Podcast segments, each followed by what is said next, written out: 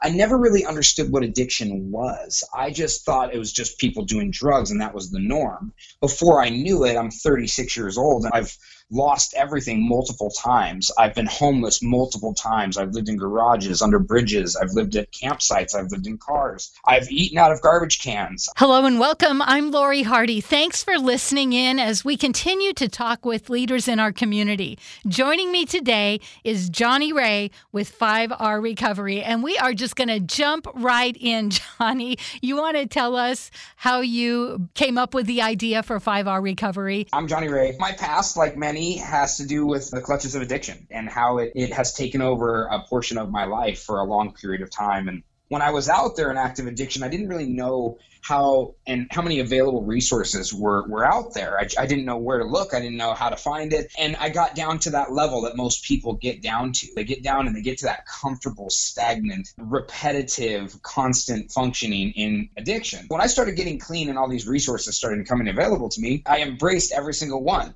It wasn't one singular thing that got me clean. And so I was thinking, what can I do to to help others get clean from the clutches of addiction by using my own experiences, life lessons lessons in order to get clean. So I came up with this thing called 5R recovery. It has to do with five phases of getting clean, and I think it, it's essential to keeping people and getting them through the clutches of addiction. Why is it so important for us to get people out of addiction? Oh my gosh, addiction affects so many people in one way or another. In my opinion, it affects everybody. It affects our community, it affects the homeless, it affects mental health, it affects everybody. And if it's not you yourself, it's a family member, it's a friend, it's a coworker. Addiction is at a higher rate today than it's ever been in the history of mankind. And that's a good thing and a bad thing. The reason I say it's a it's a good thing is because it's there's more recovery possible now. Recovery programs are popping up left and right. There's all these resources into helping people get and stay clean. Why not create and develop another one? One that is not biased and one that is that doesn't distinguish between other recovery programs, one that encourages all necessities to get clean. And that's where 5R recovery came from. What's the first R? So the first R is remembering where we came from, sharing our testimony. Our story matters.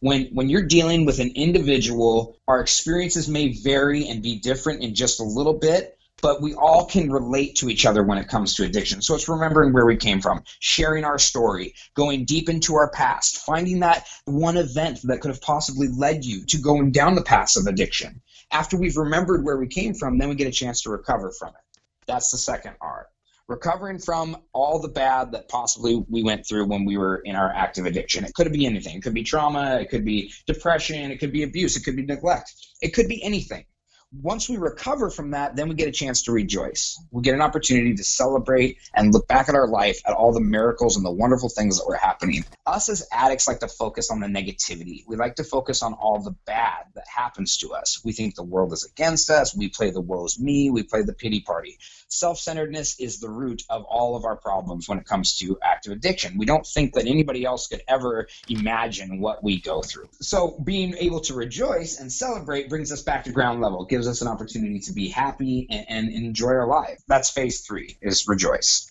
You want to keep going? Yes, absolutely. Phase four has to be with being reborn. So, so we got remember, we got recover, we got rejoice, and then we get a chance to be reborn. And that can be starting over. That has to do with setting some short term and some long term goals, maybe wanting to go back to school or learn something new. Finding out our purpose has to do with phase four. Being able to be reborn, start fresh, and look forward to the future. And then phase five has to do with reliving, reliving a life of service and helping others, achieving things that you never thought were possible. Work in a recovery program, learning your past experiences, taking everything that you've learned, utilize it, apply it, benefit it, and help others with it. And that's what that's what 5R recovery is all about. It's addicts helping addicts. It's an opportunity, no matter what they've gone through, to be able to find recovery in the way that best works for them. I love it that it's addicts helping addicts because, as you said, who knows better than somebody who has walked through that? 100%. This isn't something we're going to learn in a in a classroom. This is through street experience. This is through the addiction that we've gone through ourselves to be able to pass that on to the still suffering addict. I mean, that's what it's all about. It's about addicts helping addicts. So I want to break down the five R's, but first, do you want to kind of share your story a little bit? Sure. So I had a pretty good childhood. I mean, I, I had great parents. They treated me really well. Was, there was no abuse or, or no addiction in the household. Um, I started experimenting with drugs because I wanted to go out and party. I wanted to expand my mind. I wanted to see things. I wanted to be cool. I wanted to be powerful. I wanted girls. I wanted money. And I thought the best way to achieve that was by doing drugs. And before I knew it, I was hooked in it. I started at a really young age. I started at 15, 16 years old. I started with heavy hallucinogenics and acid and ecstasy and all that kind of stuff. And before you knew it, 20 years had crept up on me where I couldn't get free from the clutches of addiction. I moved around a lot. I thought that was the best way to get clean by going to different towns, different places, just constantly moving, thinking that I could move away from my problem. I never really understood what addiction was. I just thought it was just people doing drugs and that was the norm. Before I knew it, I'm 36 years old and I've lost everything multiple times. I've been homeless multiple times. I've lived in garages, under bridges. I've lived at campsites. I've lived in cars. I've eaten out of garbage cans. Um, I've struggled with, I've burnt every bridge with every family member that I had ever loved. And the people that cherished me the most, I burnt everything with them it was difficult. My last straw was I was at a campsite and I was starving and nobody would talk to me. And on my sixth day clean, not by choice, I ran out of drugs. My sixth day clean, I heard a voice from God. And, and God told me, Are you done? As almost like in a question format. I had never really heard God speak to me before. And when he said, Are you done? My brain just clicked. It just said, Yes, I'm ready. And ever since I accepted that, things started happening. Doors started opening. People started coming around in recovery wanting to help me with my with my with my past and with my story. And that's really where the first r in 5r recovery came from is i met a man who the very first thing he wanted me to do he wanted me to share my testimony with him he wanted me to tell him my story. That was unusual to me. Being a man and having pride and, and being strong willed, I never really thought that sharing my story with the most intimate of details with another human being was something that would help me, but it, it opened me up. It made me transparent. It's, it's one of those words that I use when I talk about recovery. Transparency is absolutely crucial. Letting down your guard and opening up about some of the most difficult things that you've gone through is tough. It's not always easy to do. But that's crucial when you want to get clean because you've got to be able to recognize what those things are. It's another word I use a lot is recognition. Recognition of your past. So through this long struggle and, and this long this long 20 years of addiction of moving all over and betraying all my family and lying to them, I realized this whole time when I thought the world was against me, it was I was against the world. I was I was taking for granted the opportunities that were out there and I was becoming a victim. I was becoming a victim to addiction. I wanted the world to, to work the way I wanted it to, not the way that God wants it to. And and that's where you that's where you're able to differentiate your life is by realizing that, you know what, it's not all about me. It's about everybody else. It's about God's purpose for me. And I now know what that is. I've been given an opportunity to use my story and my past, the transformation that I've gone through to be able to relate and help other addicts. And that's what I want to do. I want to help people. I was listening to an audiobook this morning and the author was telling about a friend of his who is a really good dad. He's also an attorney and he puts bad guys away and he said he, he doesn't know how he he does such hard work at work and then can come home and play with babies. But what the attorney told him is he said, there are more lifeguards at the lake or the ocean than there are sharks, meaning it's really easy, especially if you've had a life of addiction or crime, to think everyone's against you. And he said, That's the people I put away. They think everyone's against them. And they've had a bad life, they've had bad childhoods, and then it's kill or be killed. Right. And it brings you down to the most animalistic instincts. Kick into survival mode when you're an addict, and you don't care about who it harms. I mean, you harm people, and you. I lied more than I was an addict. You know, I lied more than I did drugs. I was so good at lying, I forgot what I had told one person about one thing, they bring it up later in life, and I have no idea what I had absolutely told them. Everybody I loved and people that cared about me, and that's that's all part of it. That's everybody's story is different. I love that about the there's more lifeguards than sharks. Yeah. And and we're so used to playing the victim role. You know, right now, if you look outside, it is difficult. There are so many things that are going on in the world that can be perceived as difficult. But I always tell people, where are you look? Are you looking for the for the difficulties? Because there's wonderful things happening all over, and that's why I said drug use is higher than it's ever been. But that's good and bad. The bad for obvious reasons. It breaks up families. It destroys lives. It causes deaths. It makes people lose their children. It makes them lose their jobs, their houses. It makes them lose everything. But the positive is is that there's there is a positive group of people out there right now that are trying to make an impact, that are trying to be bring recovery to people who don't know how to find it. The resources are out there. We've just got to be able to locate them. And that's where 5R recovery came from. Is I want to be able to gather those resources. I'd like to be able to grab every tool that we have, every every option that's out there and be able to help addicts find their way out, no matter what that looks like. Each individual treating as an individual, learning their stories, remembering where they came from, recovering from the bad, rejoicing over the good. We get a chance to be reborn and relive a life of serving others. And that's that's what it's all about. So I love what you do. You have people tell their story on YouTube video. And what I love about it, it's not a big production. You're like, here we are, we sit down. If somebody comes into the, the room, you just include them in the video. But why don't you talk a little bit about sharing the story? So I absolutely okay. First, I want to say I love people. I love hearing people's stories. Um, what people go through individually is so unique and intriguing to me. And when when you see people go through struggles and pull themselves out, to me, there's no greater gift in the world is to mm-hmm. see somebody come out. So when I do these testimonies, I get to sit down with with real addicts, people who have struggled in all different types of things, and and getting the chance to be able to hear what they've gone through and where they're going today. But but life is raw. Life is real. And the reason I do it unprepared, unedited is because that's how life is. you, you can't you can't expect to have everything scripted in life. So my favorite part about those testimonies is most of them have children most of them have pets, and most of them have friends that are coming in and out of the picture. But you know what? Why not include them? That's what life is, right? It's it's an opportunity for them to be part of the story. I love for addicts from addicts. It's something that I will continue to do. I think people are starting to be more comfortable, and that brings me back to that word, being transparent. Some people just want to be heard. Some people just want an opportunity to share a little bit about what they've gone through, and to have somebody listen and then be able to critique that and become friends. It builds a bond.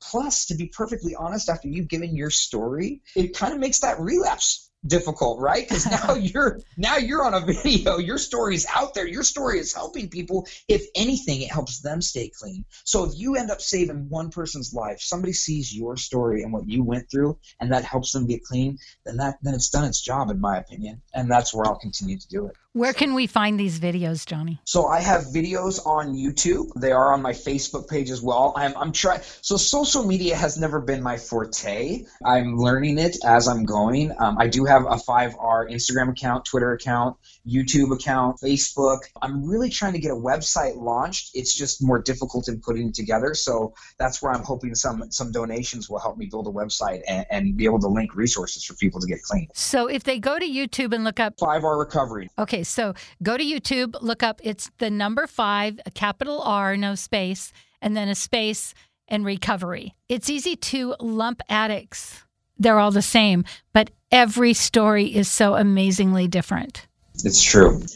The stories that people give is, is what matters. You know, the the people getting clean and getting their kids back, that's what matters. It's it's being able to build relationships back up with their family. It's it's the ability to be able to go out and get jobs and become employable, to be a part of your community and represent change society. Are you part of the solution or are you part of the problem? Everything we do is a lesson everything every day take it as a lesson.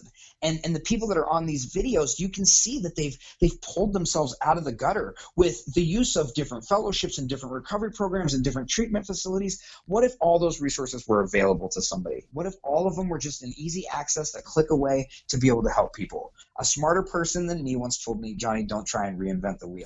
But and i'm not trying to. What i'm trying to do is trying to make another opportunity another outlet for people to get clean And it sounds like to direct. You're not trying to all encompass. You're saying, hey, everything's out there and we're going to find them together. That's kind of what I hear Yeah. you saying. Build a rapport with those people, definitely. Yeah. So talk a little bit about recover. What does that look like? Phase two? Yeah. Phase two is is recover. 5R recovery comes from my testimony. It comes from how the things that I did to get clean. In order for me to recover, um, I had to go see a lot of psychologists and psychiatrists and drug and alcohol counselors because I was worried about the damage that had been done from the for me doing drugs, methamphetamine mainly for as long as I did, 15 years. And so that was part of phase two. It was recovering, and that can be anything. That can be joining a fellowship, a 12-step program. That can be going and seeing a psychologist, and and that could be joining a wonderful church. That was another thing that I did was I joined an absolute amazing church who supported me and walked with me through it. But I had to recover from all my damage done. I had to recover from my lying. I had to recover from my betrayal. I never realized that I had mommy issues, you know, and, until I until I got recovery, until I started figuring out and going deep into my closet and, and figuring out those things. That's where phase two is. It's recovering from all the bad, taking out all the negativity, taking out all the things that went wrong, reflecting on them, and fixing them. Is recovery ongoing? So the reason I, I used phase two as recover and then phase three rejoice is because I almost want you to after you dig up all your old skeletons and you dig mm-hmm. up all this stuff, it's not going to be easy. And, and I tell people that I, if you're if you think recovery is easy, think about this: put you get out of it what you put into it. How deep are you willing to dig? And the reason after you remember your testimony and then you recover from the bad, that's why I, I use phase three as as rejoice because I want you to to to think about the positivities that were actually happening in your life. It could have been anything. For me, it was I never got arrested. I was handcuffed about 130 times, but I never got arrested. That's a miracle in its own right. I never had children. It could be that you had children and they're growing up and getting an opportunity to not see you high. Those are miracles that are working. That's the phase three is rejoice. So, yes, I think it's crucial that we start with our story. I think it's crucial that we dig deep and we remember where we came from.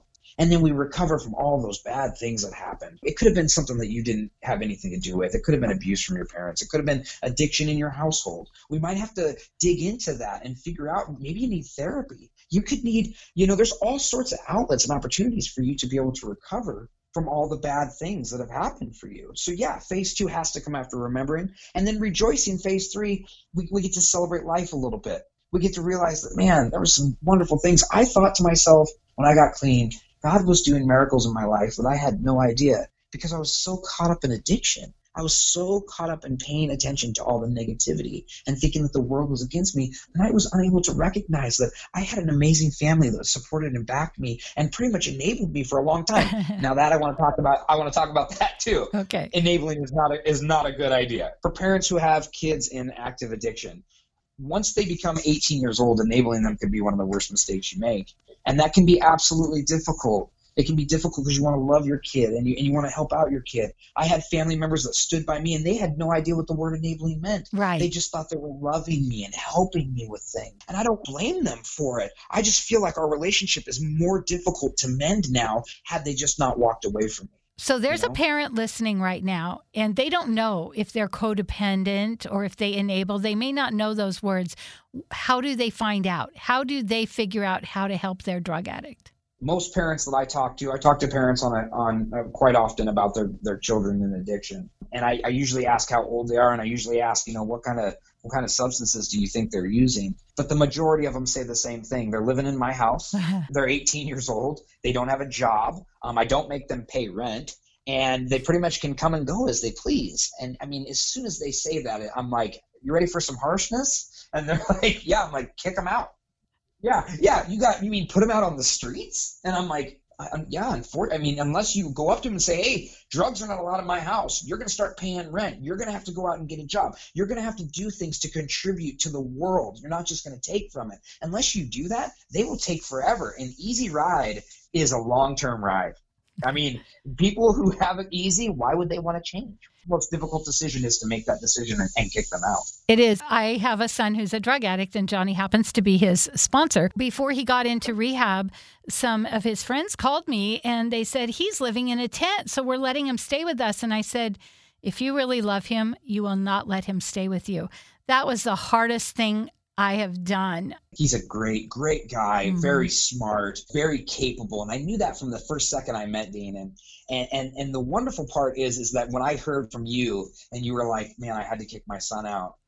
I can see it in your eyes. It is hard. It is difficult, but it's just a matter of when he wants it. Does he want to get clean? And yeah. what, what is he willing to do to get clean? Since, I mean, he's doing really, really great. I mean, he's, he's awesome. yeah, but his life had to get pretty hard. I remember the saddest thing he told me. He said, "Mom, I'm riding the bus line, and homeless people are giving me advice." He goes, "That's when I knew.